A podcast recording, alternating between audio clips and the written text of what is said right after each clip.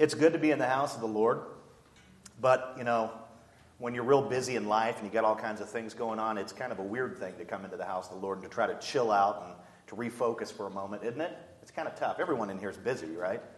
This is wedding season for me, so as a DJ, it's like every weekend, you know, I'm booked out and busy, and, and I love it, and God blesses me through that, and He, you know, provides for my family, but uh, man, it's chaotic. You don't see your wife all the time and your kids, and you're busy, and you're always doing something, and you've got church and everything else that you're doing in your life. You know how it is.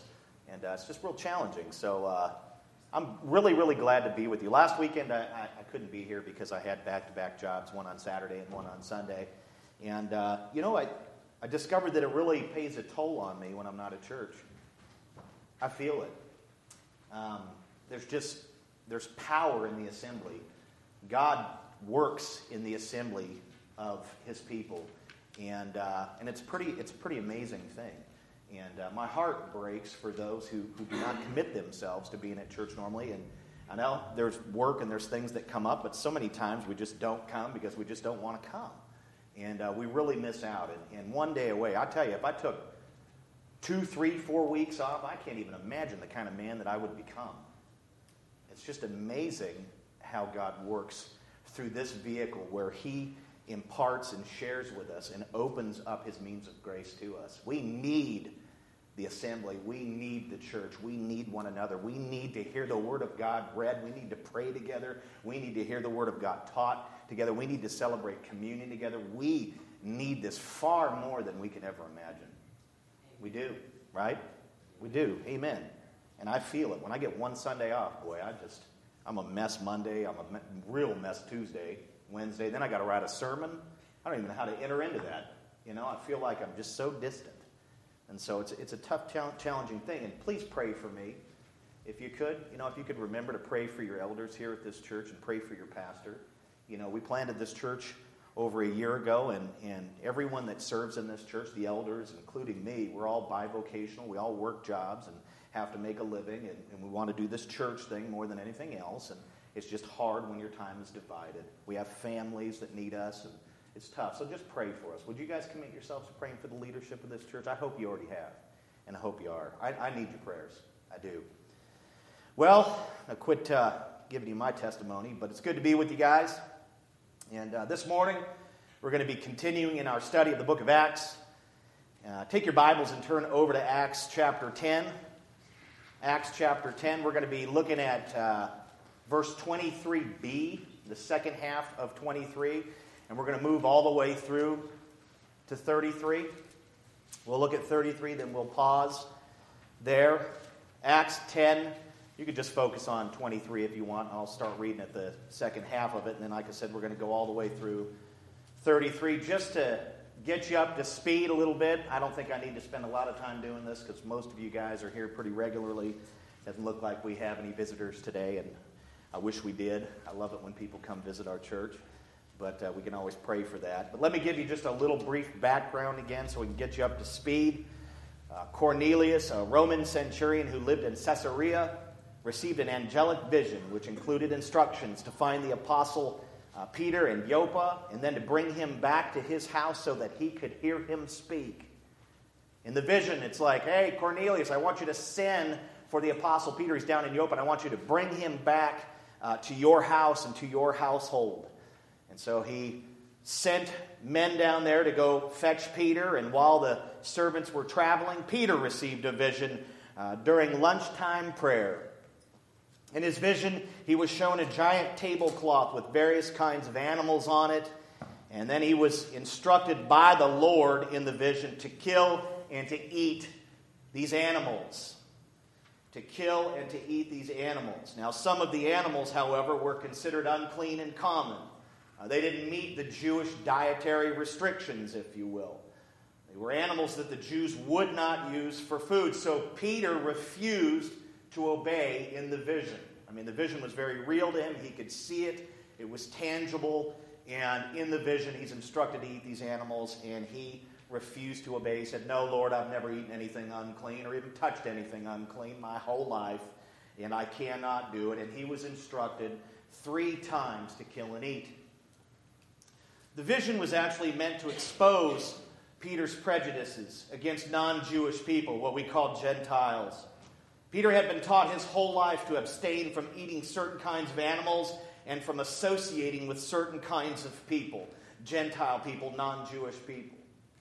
Bottom line, Peter's evangelistic beliefs did not square with God's worldwide redemptive plan. God had planned in eternity past to save people from every tribe and tongue. I always quote this passage, Revelation 7 9, where John gets a vision of heaven and he sees multitude, a vast multitude of people, so many that he can't count, and there are people of every color, every ethnic background, of every language, every tongue, in the presence of God worshiping. God's plan is to save people, is to save, was and is to save people from every tribe and tongue. And Peter's evangelistic beliefs, he knew that he had been told to go out and to preach the gospel and to disciple people, but because of his prejudices, his evangelistic beliefs just didn't square with God's worldwide plan. He still had that Jewish mindset of thinking that man's salvation is just for the Jews and maybe for the half Jews or someone who even looks like a Jew. If they don't represent a Jew, then ah, they just fall short. It's not in God's grand scheme of things. That was the way that he thought. And the vision was meant to expose and correct Peter's thinking because God was about to use him to bring the gospel into the Gentile region of Caesarea, which was up north, a Roman province. As Peter was pondering the vision, Cornelius's men literally arrived at the house that he was staying at. He was staying with a guy named Simon the Tanner, a guy who made animal skins out of dead animals and did this sort of task and this sort of job. That was his career. He was down staying with this guy. And as he's in the midst of this vision and, and pondering what it means, he's trying to make the parallel. He's trying to figure out what am I not supposed to eat? Am I supposed to reach other people? What am I supposed to do with this? He's trying to figure it out. And Cornelius's men show up right at the same time he's pondering. They called out to Peter, and Peter was told that they were down there, and he went downstairs off the roof to chat with them, to have a conversation. And they told him about Cornelius and invited him to come to Caesarea to speak, to preach the gospel. To preach the gospel. Now, Peter could tell that these men were not Jewish. He could just tell by their appearance, by their clothing, by the way that they spoke. He knew that they were not like him. They were not Jewish. He knew that they were Greek, Romans, Gentiles. He knew that they were foreign. And he immediately figured out that the vision symbolized something great. He immediately figured out that, man, the vision has to have something to do with these foreign guys that are here. So that vision had nothing to do with food, it had to do with foreign people. And it is my task to preach the gospel to foreign people. I cannot exercise prejudice against them. God calls no, no man, no woman, no child unclean. God does not look at people as common. God desires to save people from every tribe and tongue. He figured this out. Right there in that moment, he figured this out. Miracle of God's grace. He knew what it symbolized, and he agreed to go with them.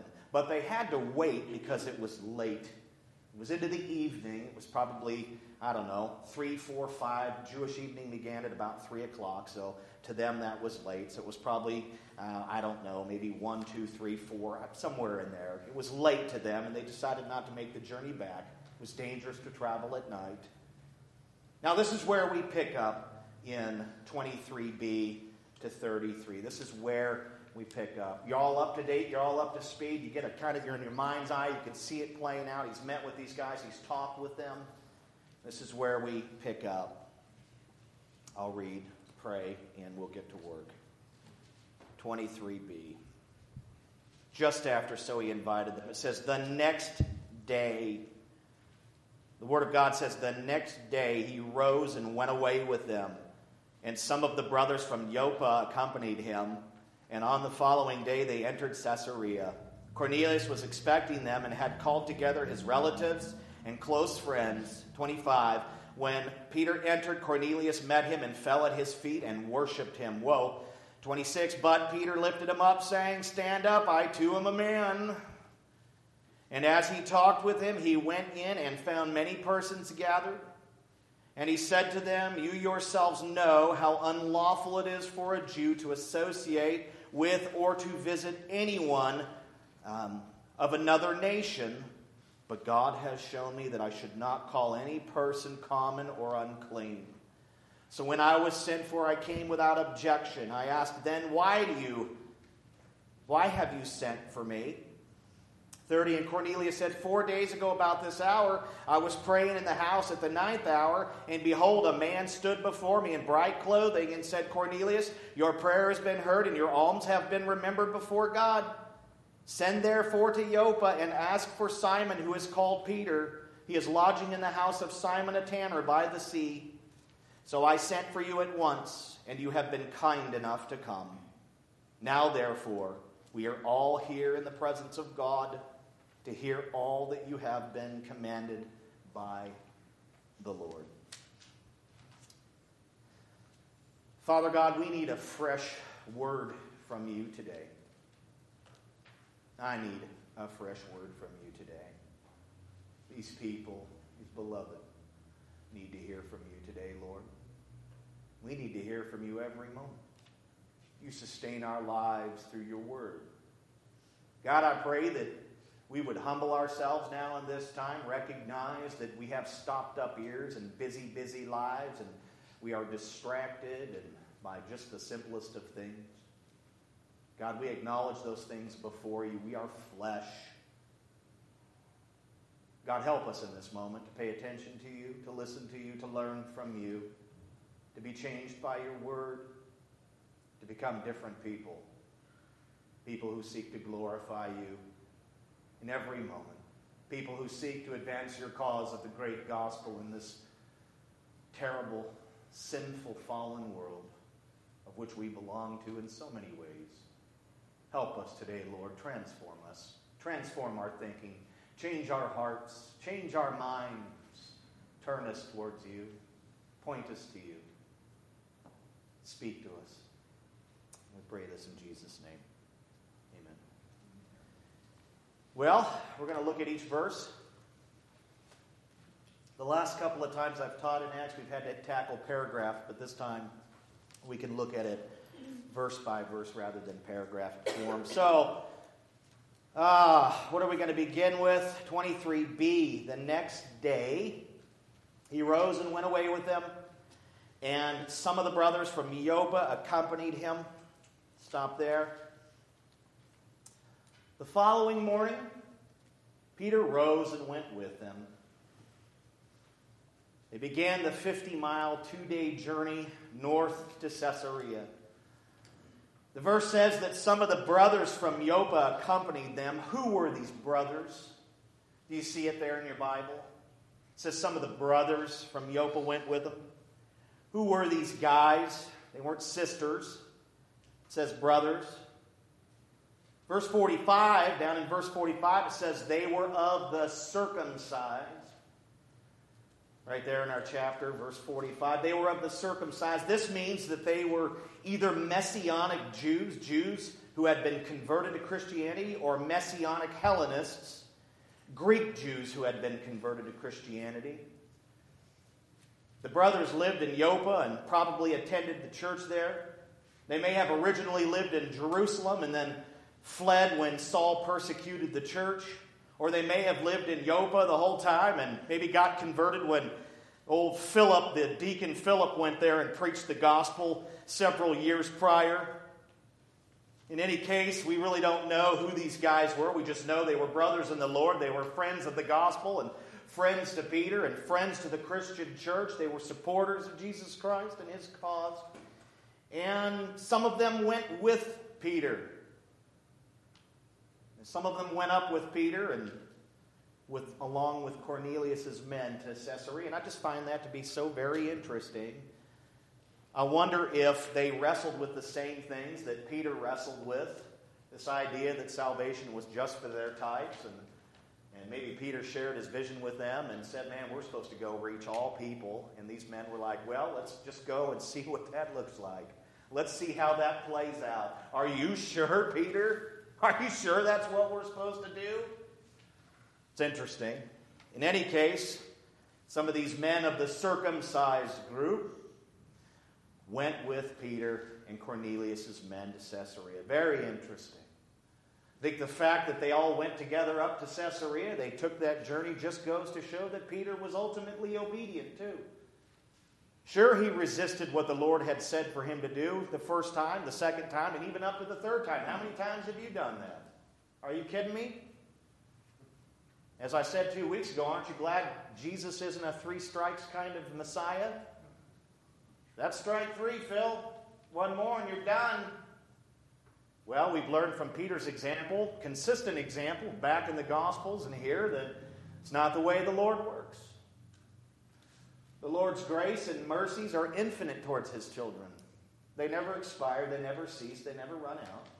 Doesn't mean that we don't grieve the Holy Spirit and grieve Jesus Christ Himself.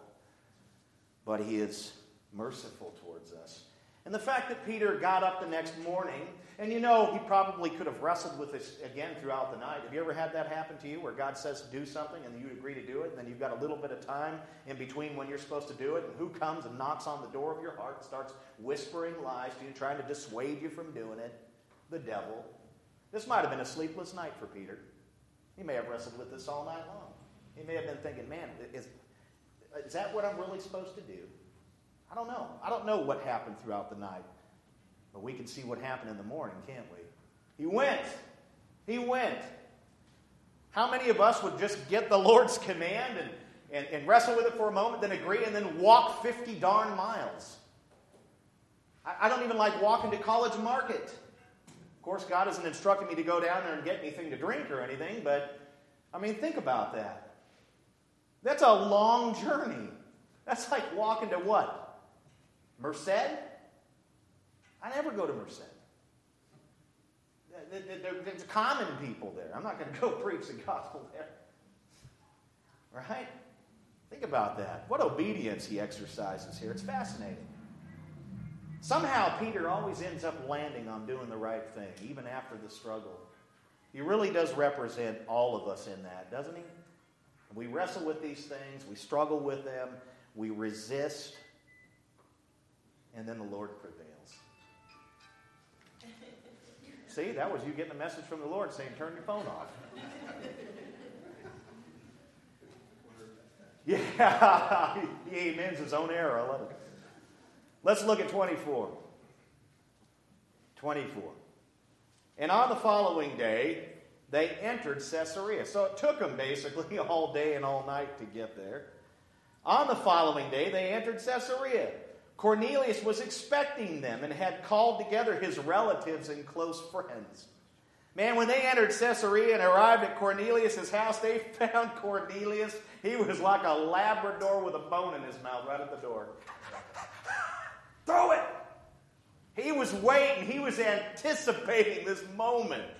Man, he was right there waiting. And guess what? He wasn't idle because from the time he got the vision and his men left, he went out and gathered up everyone he knew and loved and cared about. Man, he didn't sit at his house and twirl his thumb or play with a Rubik's Cube or stay on Call of Duty all night.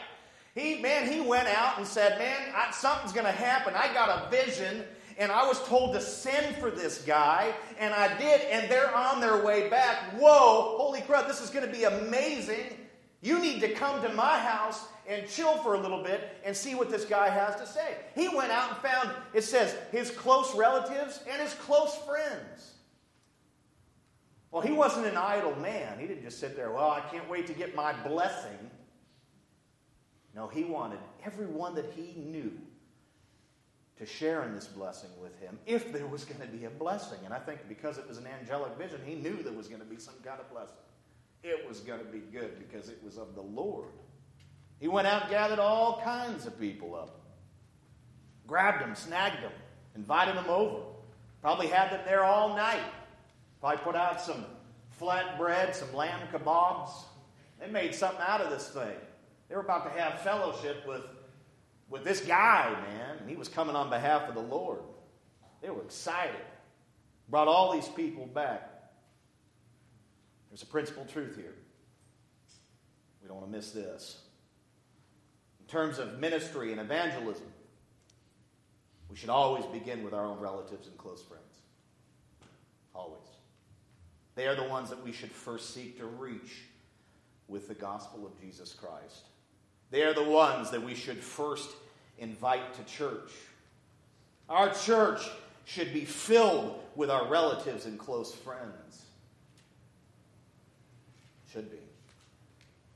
Months ago, I had a conversation with Jim Applegate, the pastor of Redeemer. And he told me that they were going to move out of this building to a larger location. And I said, Have you outgrown your space? And he said, Yes. We need a larger location that can accommodate the family members of our people.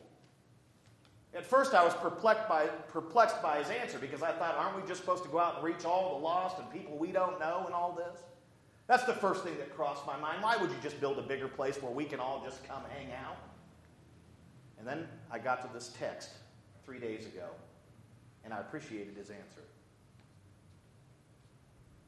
Our relatives, our family members, our close friends should be the ones that we begin with with the ministry of Jesus Christ. We need to be very careful not to neglect the Lord's command to first spread the gospel in Jerusalem, which means to our immediately, immediate family members and to our relatives, and then to our friends, and then to our coworkers and schoolmates and townsmen. That's the order. That's how it begins. That's the ripple effect. Jesus said, Preach the gospel in Jerusalem and move out from there. For us, Jerusalem isn't just Modesto, it's your house. Before it's your town and neighborhood, it's your house, and then it's your relative's house, and then it's your friends' homes. And now you can begin to do it in other places. You see the principal truth in Scripture, don't you? You see what Cornelius did. We need to be very, very careful not to neglect the Lord's command to spread the gospel in Jerusalem, which is literally right there in our own homes in our relatives' homes, our friends' homes.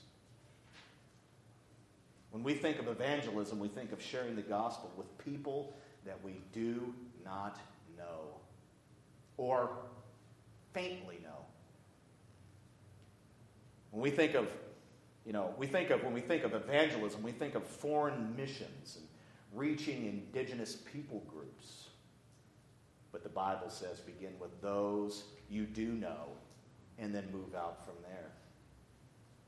Now, Cornelius was obviously excited about what God was going to say and do through Peter to the point that he wanted those that he cared about to come share in the experience and to be blessed. Are you excited about the work of God at RHC? Are you excited about what he is teaching us here? Do you want your families, relatives, and closest friends to be blessed as you are being blessed? Invite them to come. While writing this, I literally, right there when I got to that part, I literally stopped and called my. Never been to this church. It's not a church person. She's becoming one. She's over at St. Joseph's learning all kinds of fascinating things from Catholicism. Like if you don't join the church, you can't be saved. If you don't attend regularly, you can't be saved. If you drop out of catechism, you can't be saved. In fact, you're not saved, you're being saved right now as you pray and seek the Lord. And then once you can, you know, you go through these four or five different steps, then you can do communion. And then after that, then you can do confession. And then after you're done this whole process of dragging up your whole past and bringing all your documents and information and everything before us, we'll give you the stamp of approval. Then you're saved. That's what she's learning over there. I can't even tell you how that makes me feel. But God, at that moment, said, Call your mother, invite her to church. Ah, she's going to say it's Protestant. It's all right. We are protesters of those kinds of things. We love the grace of God. And I called her and I talked to her for about an hour on the phone. She said she'd come the second week of June. I said, I'm going to hold you to it. I'm going to be like Cornelius at your front door at 9.50. The bone in my mouth. Let's do this. I want her to come.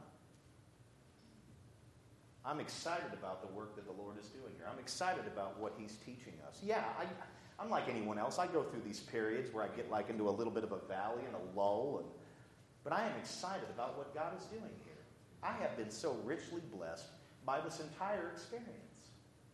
Not just writing sermons, but by you and by the interaction and by being loved by you and cared for by you and encouraged and prayed for and the interaction we have and watching you all love each other. What an experience this is. I want people in my own family and closest friends to come here and to see Jesus in the way that he works and functions and operates here. I want it real bad. So often, all I think about are these neighborhoods over here and all these people that I don't know, and those are the ones that we need to go after. Are they? Absolutely. But what kind of stewardship, bad stewardship, is it just to go after a whole bunch of people you don't know and you don't even have your own family in church with you? We need to begin with our own. And, and maybe they resist that. Maybe they say, it's not for me. You're trying, aren't you? You know? You're trying, right? You're asking, you're seeking, you're encouraging them. I'm really, really praying that my mom comes. It's been fascinating talking to her, you know, because she begins to unpack Catholic theology, and then I counter it with. and I'm like, be gracious. I'm thinking, you know, when I'm talking to don't. She's exploring right now. She's interested in Christ. She says she knows Christ. He's her Savior and stuff. Don't do any damage. You know, don't just don't. You don't have to be fearful or scared, but just just share with her, and whenever you hear error, what are we supposed to do? Correct it in love. And so after we're done, it's the first time I've really been able to evangelize somebody like that and have them not like give me a one finger peace sign or call me a name. Now she hangs up and says, Thank you for sharing God's word with me. I appreciate you. I'm so glad that you know more about it than I do. And I'm like, hey, not much, let me tell you. She's open to it. I told my wife, I said, I feel like a fool. All these years I've spent pastoring and doing this and, and really haven't reached out to my mom too much.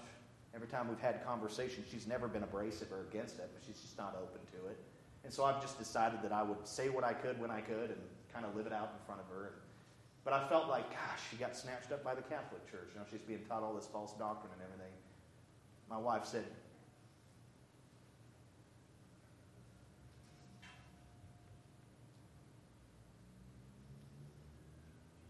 you've been a good example too.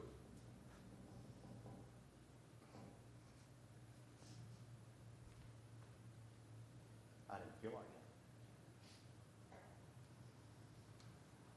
Anyways. Yeah. I think uh, I've trained myself over the years that what I'm doing right now is what ministry looks like, and so this is how I'm supposed to deal with everyone. So if I'm not doing this, I'm not doing it. You can't do this to somebody on the street. Sit down over there in that chair. Bring a pulpit with you and put it up. that is stupid.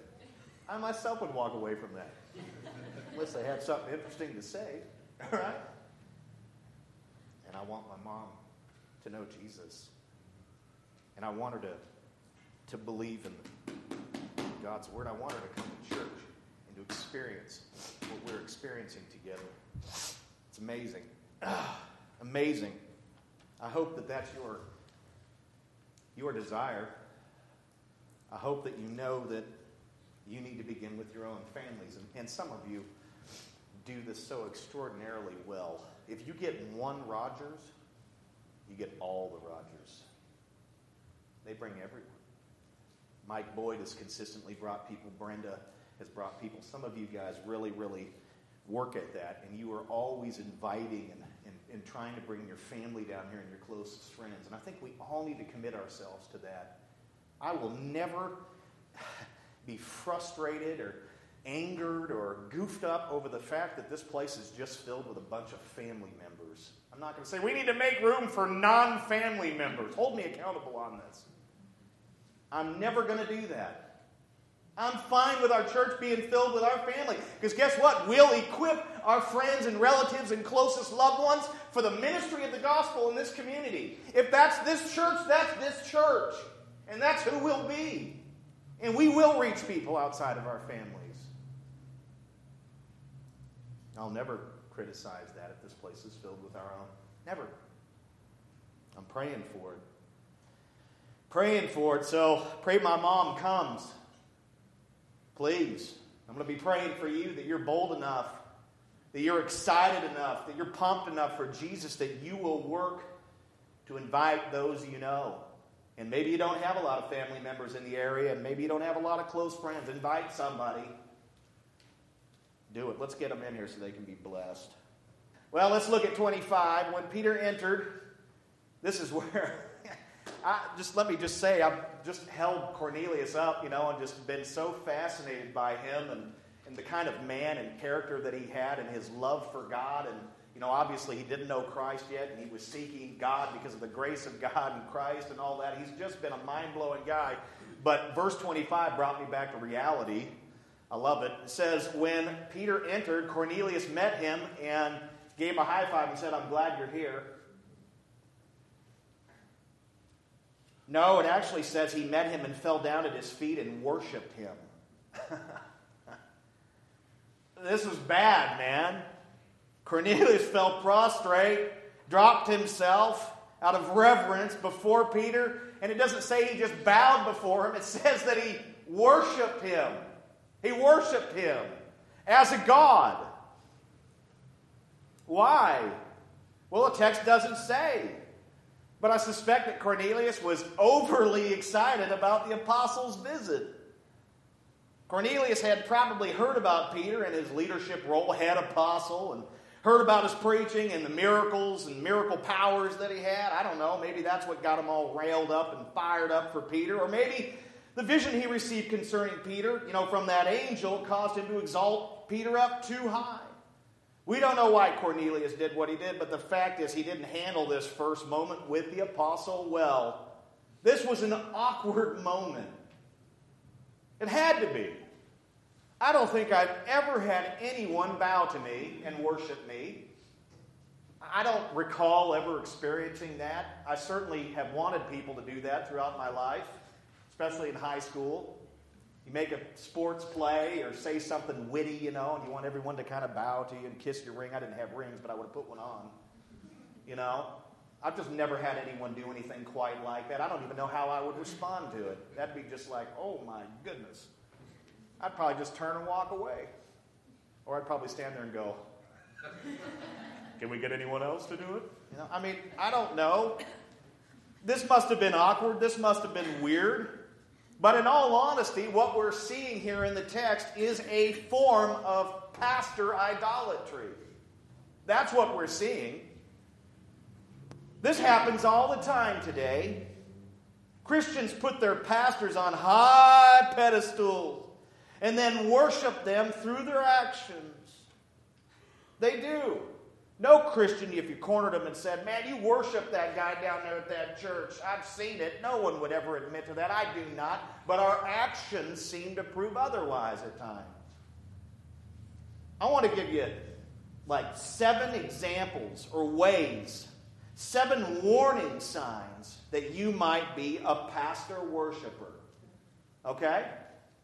This is going to be probably not fun, but I don't know. I, I hope it is. I'm going to say you might be a pastor worshiper. I'm not going to say you might be a redneck, even though for whatever reason I've got a southern accent right now. That's the weirdest thing. And I spent all those years around ants, and everything he had was a southern drawl. Killed me. Bring me back to California, Lord, where we talk like this. Oh, I don't know how we talk. We talk like this, bro.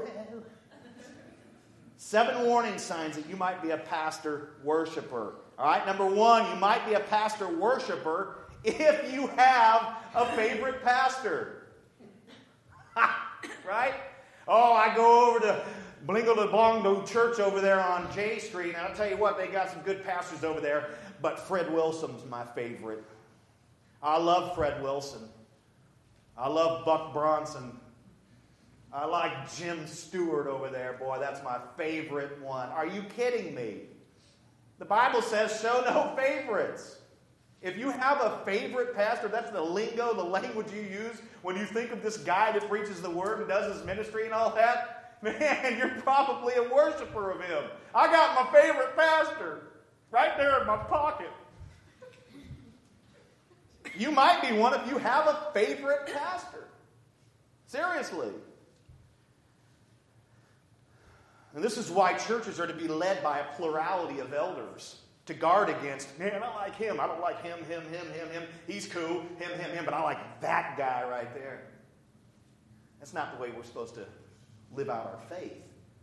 Doesn't mean that you can't have a special, you know, feeling for one guy in particular. I like the way he teaches. That's my preference. I like the line by line. There's nothing wrong with that, but you can't you can't just, you know, I've got my favorite. That, that's, that's my man right there. All the other ones, Oh, this one over here is my man. That's what happens when you start talking like that to somebody. Then they all start identifying their favorites. Next thing you know, you got this weird thing going on where you're picking from all these pastors, and everyone's got these favorites. There's always one guy left out. Nobody likes me. nope. Number two, you might be a pastor worshiper if you boast about your pastor to others rather than boast about the work Jesus does through him. Well, let me tell you that that uh, that Jack Johnson over there at that church, man, that guy can preach. Yeah, he also sings, but he's an amazing preacher. And it's just unbelievable how he preaches the word. He's such a talent. This is one thing that makes me sick. I hear this, and nobody's ever said this to me, but I've heard it said of others. He's a gifted communicator. What is he, Tony Robbins? Right? What does he sell real estate?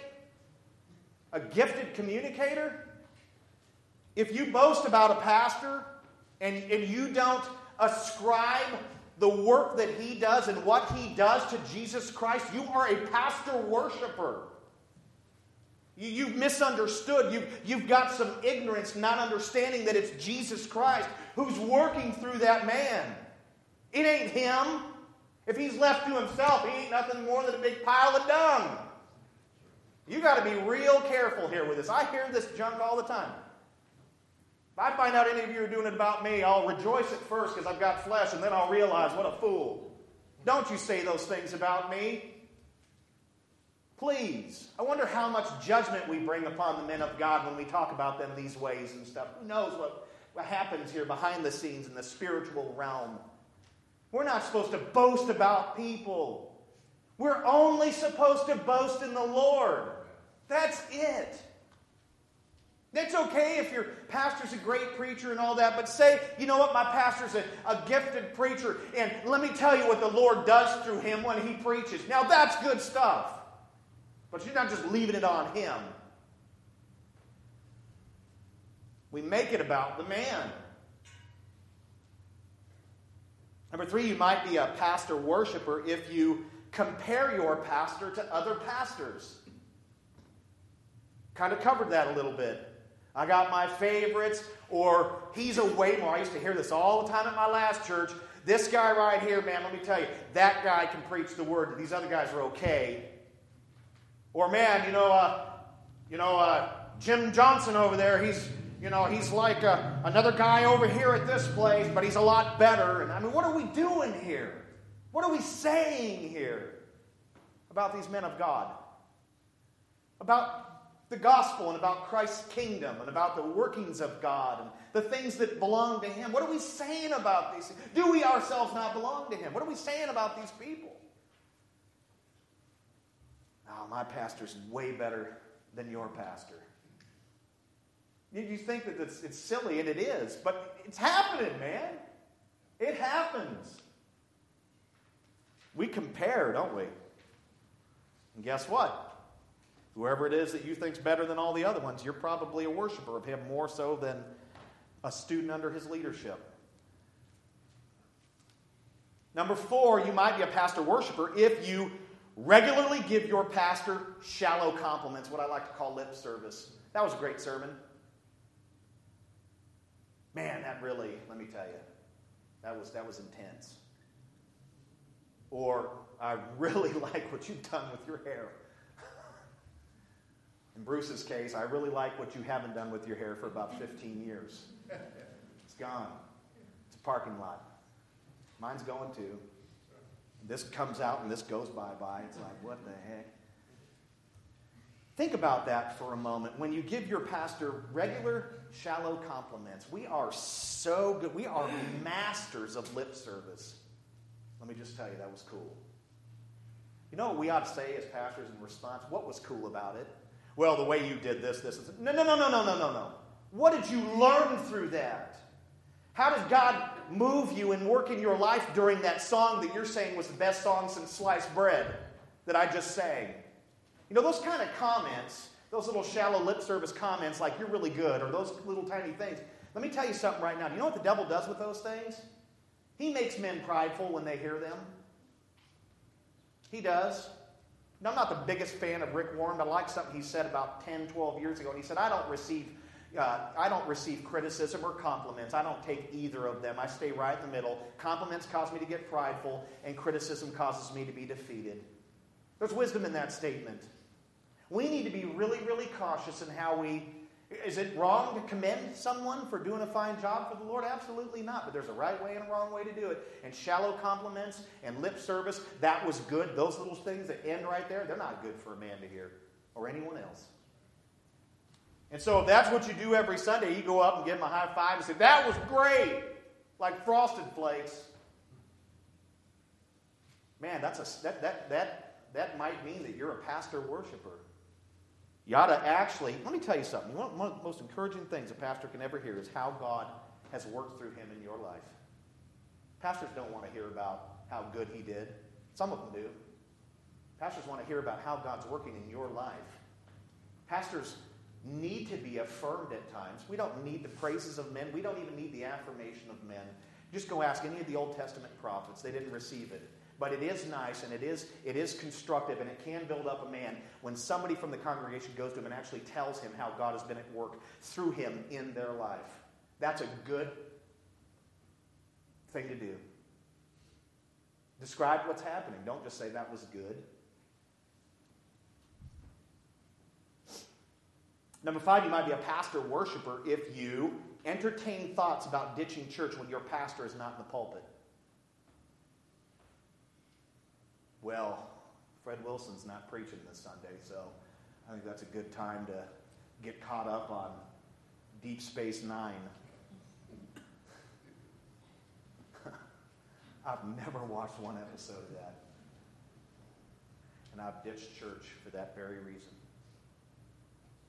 or if you entertain thoughts and, man, I, I just found out.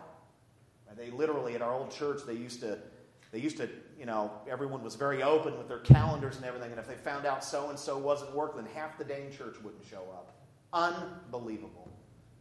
So they quit announcing when who takes this guy takes a vacation, this guy goes over here and does that, because they didn't want people to ditch. If you even entertain the idea, if you say to yourself, "Oh, Fred Wilson's not here, Phil's not here, Colby's not here," man, that's a, I'm going to bounce. I'm not going to I'm not going to be there. You entertain those thoughts.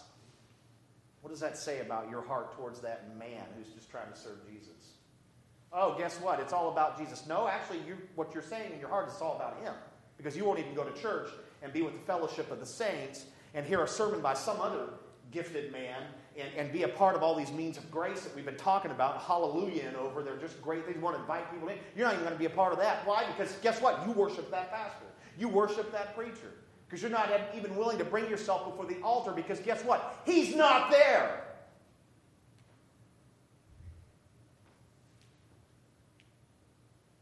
Number six, you might be a pastor worshiper if you ditch church because your pastor is not in the pulpit. Not just entertaining the thought of doing it, which I think we've all done, but if you actually go through with it and say, I'm not going to be there and ditch, what's that say about you and your strange affection and fixation on that person?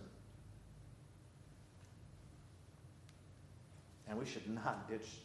We should never, it says in Hebrews, we should never forsake the assembly. We need the assembly more than we know.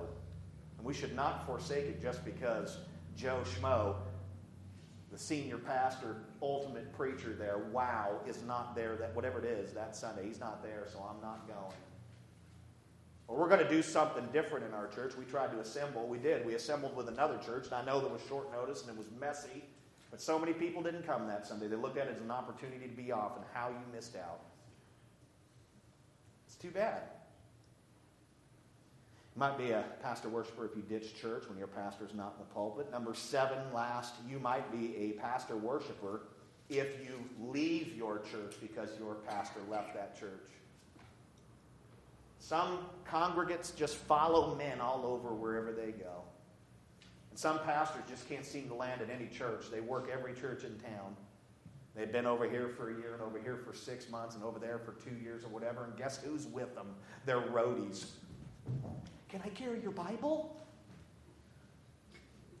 Are you in this thing for Jesus and for one another or for that man? This kind of thinking and these actions and these behaviors, they scare the tar out of me. That anyone would see me that way and, and, and, and pursue me that way and feel that way about me and, and, and, and, and, and ditch this and do this for the, that just scares me. If that's, if that's what I'm perpetuating here at this church, then let's just end it now. I don't want you following me. Don't worship me. Don't be careful in how you follow me. Compare what I say and do to the scripture, and when I'm out of line, correct me in love. But I mean, these things, I know they're, they're, they're, they seem kind of silly and all that, but they're, they're just seven things. Could we write two dozen? Yeah, and I just think about them. They really, really frighten me. Because somehow Satan can take the good things that are done here and, and turn them into man worship, pastor worship. I'm following that pastor. I'm praising that pastor. I'm boasting about that pastor. Dang it. I haven't done my job well if that happens here. It's not like I want you to hate me. I mean, that would just be a miserable pastorate, right? I want you to love me. We all want to be accepted and loved and, and all of those things. We need each other. I'm not saying don't do that but I hope you see Jesus through me. I hope that's who you fall in love with. That's the goal. Now, listen. Pastors themselves have to be very, very careful when it comes to pastor worship and idolatry. Pastors themselves have to. Not just you. We are easily entangled by these things, too. In the book of Revelation, we see the Apostle John bowed before an angel twice. Fell down at an angel's feet. Colby pointed this out. I looked it up. It's like Revelation 22, and I think another time in 16. Literally sees an angel. Angel comes to him and addresses him. Ah, he falls down and starts worshiping the angel. Angel's like, dude, what are you doing? He was an apostle.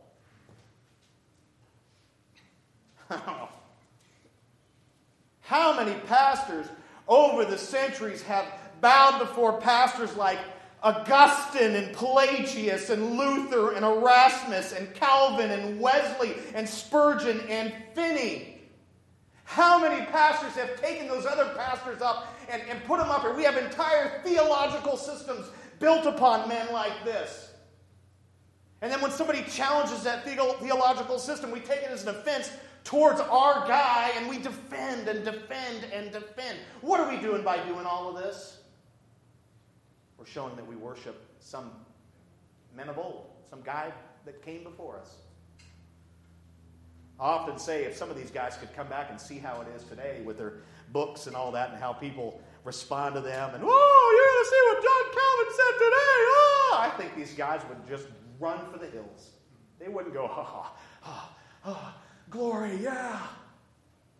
They would go, Oh my gosh, what have you created in my name? Calvinism? Really? Wesleyanism? Methodism? Oh. Pelagianism? Arminianism? Actually, Jacobus would probably be like, no, I'm just kidding. I don't know if he'd be down with that. Some of them would, right? Because we're flesh. Just can't help but think that these guys would be appalled by what we do with them and where we take them and how we view them and how we focus on them. The whole time, most of these men, the whole time, they were pointing to Jesus. They're pointing to the gospel, and somehow they're pointing to Jesus and we're pointing at them. You know? He's going, He's going like, yeah, I don't know why he's over here. He's up here, right? He's pointing up here. And we just point at him and we stop here. We miss what he's pointing to. See, pastors have to be real careful with this stuff. How many pastors have bowed before the Apostle Paul? Oh, epistles, oh. Can't believe what you wrote in First Corinthians. You're my dog. Catholics have bowed before the Apostle Peter, and erect, they have literally erected an entire religion to the glory of his name. What do you think the papacy is? It's all built on him, built on one little testimony. Peter had a special revelation from God. He could see that Jesus was the Christ, the living Son of God. Jesus said, I'm going to build my church on that testimony. And what did they do? They built a church on top of Peter. You talk about man worship. That whole religion is all about human, human to human worship. It erected an entire religion upon it, erected a memorial to Peter. They continue to do so through popes and priests. Pastors even do this with the Bible. the new craze today is the red letter movement. Oh, red letter. Stipulates that the church will really only succeed if we get back to the teachings of Jesus, those red letters, the Gospels, if we focus on those things and those things alone, because we spend all this time focusing on the Pauline letters or something else, if we could just get back to what Jesus did and said, then we can advance the cause of Christ rightfully. It's what it says. It's time to get back to Jesus. For too long, the church has interpreted the Gospels through Paul's writings. It's time to get back to Jesus. Well, this philosophy, methodology, whatever you want to call it, implies that the rest of Scripture is irrelevant and insufficient. We just got to look at those red letters, not the rest of it. The black letters are no good. Well, let me give you an example of what happens when you do this. Have you ever heard of the Metropolitan Church? The Metropolitan Church, very, very large Christian organization, denomination. I don't know what you want to call it, some kind of a Asian. Literally, they focus only on the Gospels, only on what Jesus taught. And since Jesus did not openly condemn homosexuality, they advocate for it. We need the whole counsel of God's Word, not just the Gospels. In fact, the difference between what Paul taught and what Jesus taught was when Jesus taught, it was pre cross gospel. What Paul taught was post cross gospel. That's the difference. One's talking about, I'm going to get there and it's going to happen. One, the other one's talking about, this is what happened. That's the difference. They both preach the same gospel, friends. We need Paul's writings. We need, we need Jesus' teachings. We need the whole of Scripture. We need Leviticus. We even need those chronological orders. You're thinking, oh no, Hebab and Hubab and Hubnab and yeah, we need them. Why? Because it's in the Word of God. It all points to Christ. But pastors do this. I'm just to be about Jesus. Red letter, well, I'm just about Paul, or I'm just about this, or I'm just about that. All of this stuff is so incredibly dangerous. Idolatry in any form can destroy a local church body. Why? Because God does not tolerate idolatry and will not hesitate to snuff out a church's lampstand. He will not. And you say, but there are churches everywhere, all over throughout the world, all over our community, all over our state, nation. There are a lot of churches out there that are extremely idolatrous. You must be wrong because they're idolatrous and yet they still exist. God isn't snuffing them out. Friend, I say there are plenty of buildings out there with church signs on them and people in them, but they are not churches, not in the true sense. They might be gathering and doing all sorts of things in Jesus' name, but that doesn't mean that God is with them. God is not with those who worship men. In fact, his wrath is being stored against them, whether they're in something called a Christian church or not. Have you not read the Old Testament and saw what God has, how he has responded to idolatry over and over and over? We have a jealous God. He's not to be trifled with. God is not with those who worship men. Now look at 26. Obviously, he wasn't allowed to stay in this prostrate position. It says 26, but Peter lifted him up, saying, Stand up, I too am a man. Peter literally put hands on him, it says in the text there. He didn't just tell him to get up, he actually helped him up. He actually grabbed his arm, maybe his neck, maybe his tunic, maybe by the hair. Get up! Says Peter lifted him up. He literally put hands on him. He said basically, Bro, I am a man like you. Now, this could have been an extraordinarily tempting moment for Peter. We all seek after love and approval. We want to be acknowledged, cherished, and respected. We like it when people dote over us. We like it when they show us attention. And if we can get them to bow before us, that can be an added bonus. Peter was presented with a grand opportunity to cater to his flesh right here. Any Pharisee or legalist would have jumped at the opportunity. Why? Because they love the praises of men. That is how they become temporarily satisfied in the flesh. But Peter stood his ground. Why? Because Peter had Jesus. His identity, his value, his security were in Christ. Peter did not need the approval of men. He was approved by his Lord and Savior, Jesus Christ. And so he says, Get up. He didn't stand there and absorb any ounce of that praise or worship. I don't need that from you, he thought in his mind. He must have. The Lord has approved of me. It's an amazing example we see here. Ignorance is ultimately is what ultimately leads us into idolatry if we do not understand what we have in Christ, then we will seek to be satisfied by people, things, and even by ourselves. The things that we can do for ourselves. Christ truly is our all and all. All that we need is in Him. Do we believe that? And are we willing to explore what that means? Instead of running from person to person, thing to thing and from experience to experience. Instead of doing those things, we should put our energy into seeking the Lord who has already approved of us.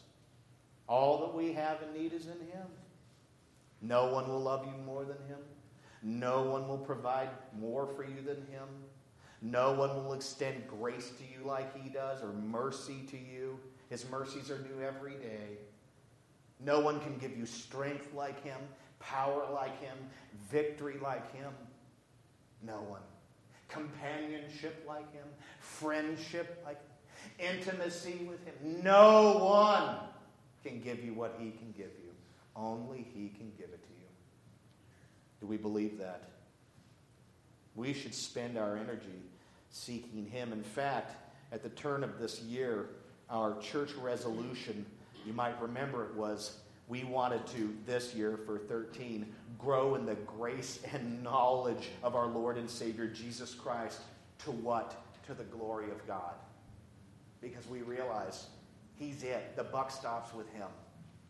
If we chase after people and, and, and chase after all of these other things for identity and security and value and all that, we will be left empty. That's the truth. At 43 years, I know it's the truth because I have ran after everything. I still do today sometimes. I try to find my value in this. I try to find my security in that. I try to find something in this or something in this person or whatever. I am always seeking after something. And I need to remember every day and every moment it's all in Christ, Phil. Seek Him. Pray right now in this moment. Open the Word. Believe that it's all in Him. In a really cool way, Peter did not absorb this moment and take this moment and decide to take these accolades and this worship onto himself.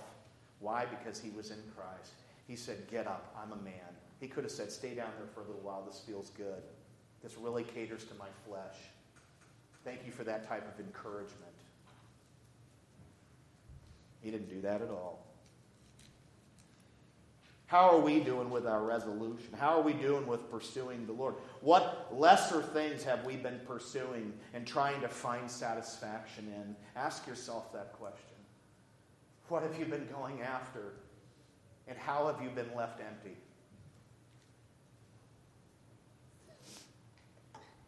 Be something to consider during our communion time. Peter basically told Cornelius, paraphrase, get up, I'm just a man don't worship me. I'm in Christ.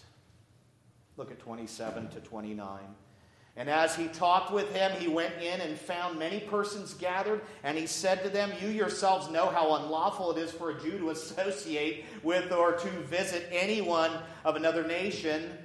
But God has shown me that I should not call any person common or unclean. 29. So when I was sent for, I came without objection. I asked then, Why have you sent for me? When Peter entered Cornelius' house, he noticed that there were many persons gathered. The house was full of Gentile people. Notice the humility and transparency before Peter's opening comments. Peter said, paraphrased, literally, this is what he was conveying, this is what he was communicating. You guys know how unlawful it is for a Jew like me to hang out and commiserate with people like you. But God has shown me that I should not be prejudiced towards you because there are no common or unclean people. That is what Peter just told these people. Look at that transparency. Look at that humility. This is amazing what you're seeing in this text. This is a testimonial. This is powerful. In a way, Peter revealed to them that his original intention when he got the vision was not to come because his tradition prohibited him from doing so. Peter basically confessed his sin against them right here at this very moment. I wasn't going to come because I'm not supposed to be around people like you, but God showed me that I was wrong. This is incredible what you're reading. What humility, what transparency, what fearlessness. This is how those who are secured in the finished work of Jesus Christ respond during these kinds of scenarios. They know that there is no condemnation from God towards them, so they are comfortable with revealing their folly and error to others, especially towards those or to those that they sin against. Peter didn't have anything to hide. First thing he says to them, Hey guys, I jacked up, but God showed me my error, and now I am here. What can I do for you? He says. How may I serve you? He says. This is amazing. Is that how you live your life? With that openness and transparency? Because you're secured in Christ and approved of by Him, and you know that if you mess up, if you screw up, if you sin, that it's okay for you to be open with other sinners. You can do that. Why? Because their approval doesn't matter. What matters is your position with Christ now, if you've sinned against somebody, you need to make that right and reconcile that. There's no doubt we're commanded to be reconcilers. We have been given a ministry of reconciliation. But how often do we come and say, you know, I had every intention of doing this, that, and the other, and I realized God, I was wrong, and God corrected me, and now I'm here before you, and I'm sharing this with you because God has made it clear that I'm supposed to. And I want to apologize for what I've thought and how I felt about you. Only those who are secured in Christ that realize what they have in Him are bold enough to do something like that. And I look at myself in the mirror and I say, Is that you? And I say, No, it's not. It's very hard to go to someone and to be open and transparent. I can be at times. What an example that's been set for us here. This needs to be the desire of our heart to be open and transparent, to acknowledge and admit our errors. The Bible says that we are to confess our sins to one another. It's not an easy thing to do. But let me tell you something right now that is a freeing thing to do. The significance of this moment of Peter being transparent, this was the gateway into him presenting the gospel. I do not believe that if he had not been transparent and admitted his error, that he would have been equipped or prepared to preach what he's about to preach and to watch what happens with the Holy Spirit. He would not have been in any condition to go there and do his job if he wasn't forthright and open about his own sin. The gospel must be preached in humility. The only way that it's going to work and take effect, the gospel that the Spirit works through and administers through and applies, is given through a humble servant, one who sees their own sin first. And that's what you see here.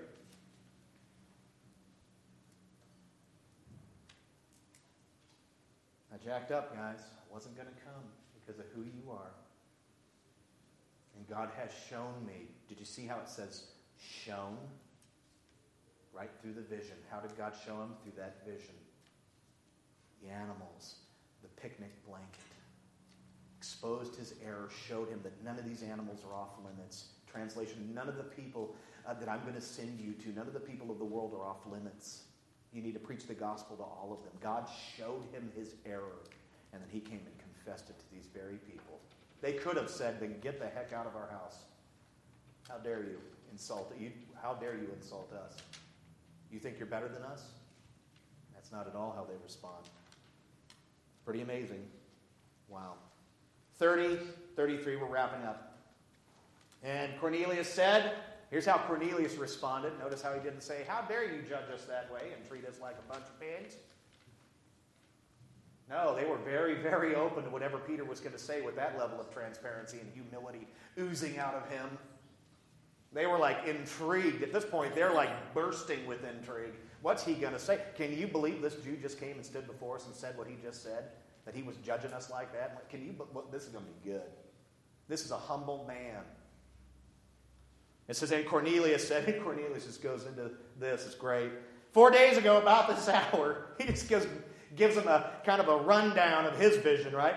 Four days ago, about this hour, I was praying in my house in the ninth hour, and behold, a man stood before me in bright clothing and said, Cornelius, your prayer has been heard, and your alms have been remembered before God.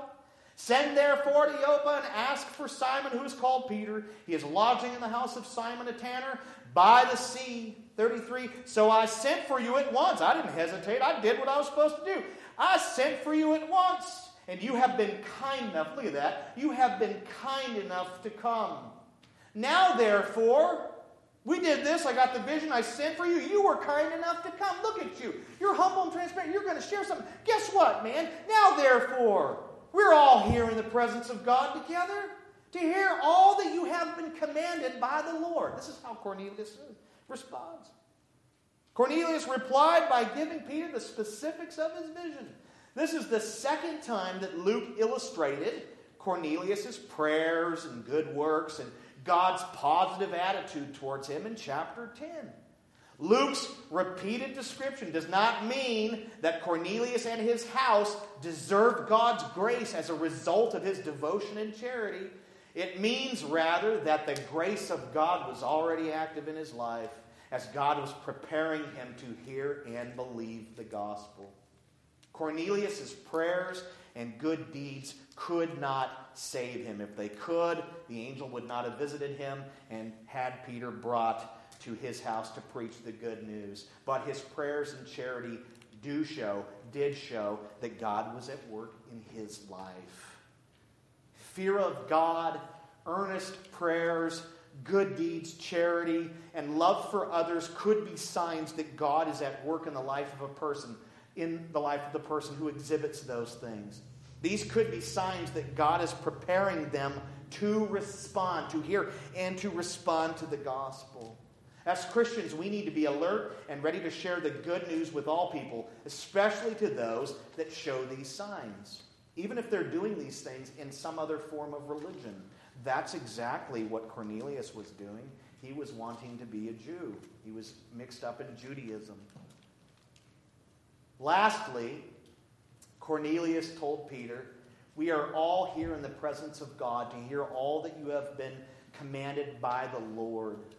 Cornelius had no doubt that Peter had been sent by the Lord with the Lord's instructions. When Cornelius looked at Peter, he saw a man who had been sent by the Lord with special instructions for him and his household. He wanted so badly to hear what Peter had to say. He knew that it was going to be good. Because somehow, even through his religion and life, he knew that God was and is good all the time.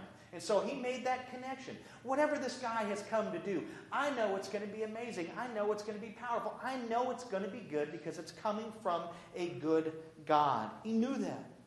He wanted so badly to hear what he had to say. And he's sitting there and he's ready.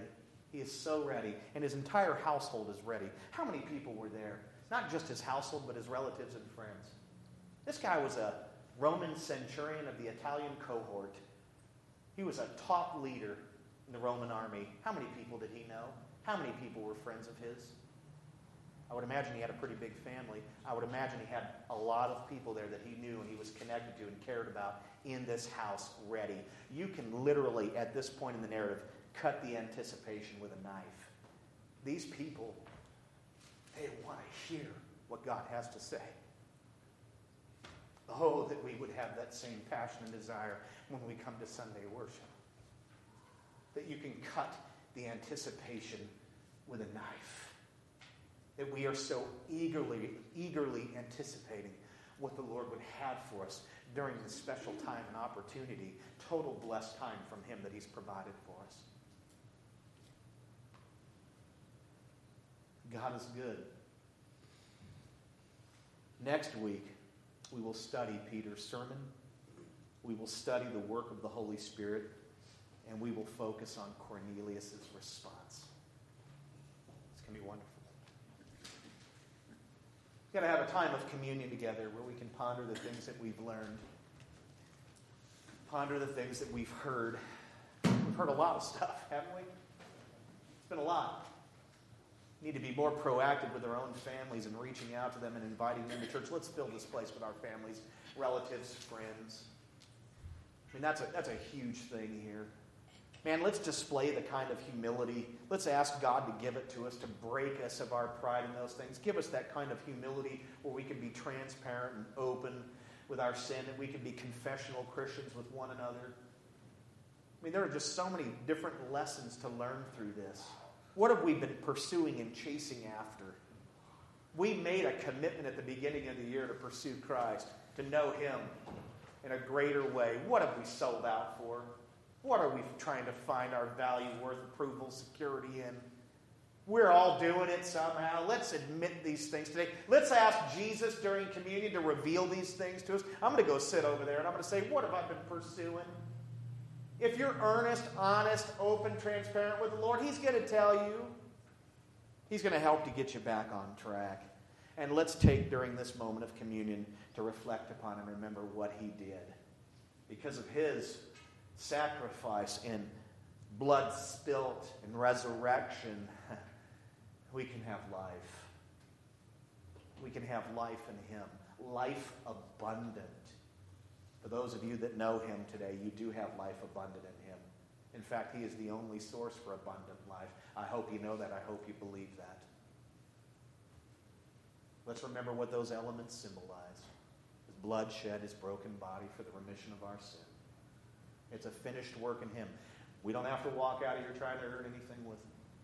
Let's better learn to seek him and learn to rest in his grace, to embrace all that He has for us together as a church. It's going to take a church to do that. We can't do it as individuals. Let's commit ourselves to that.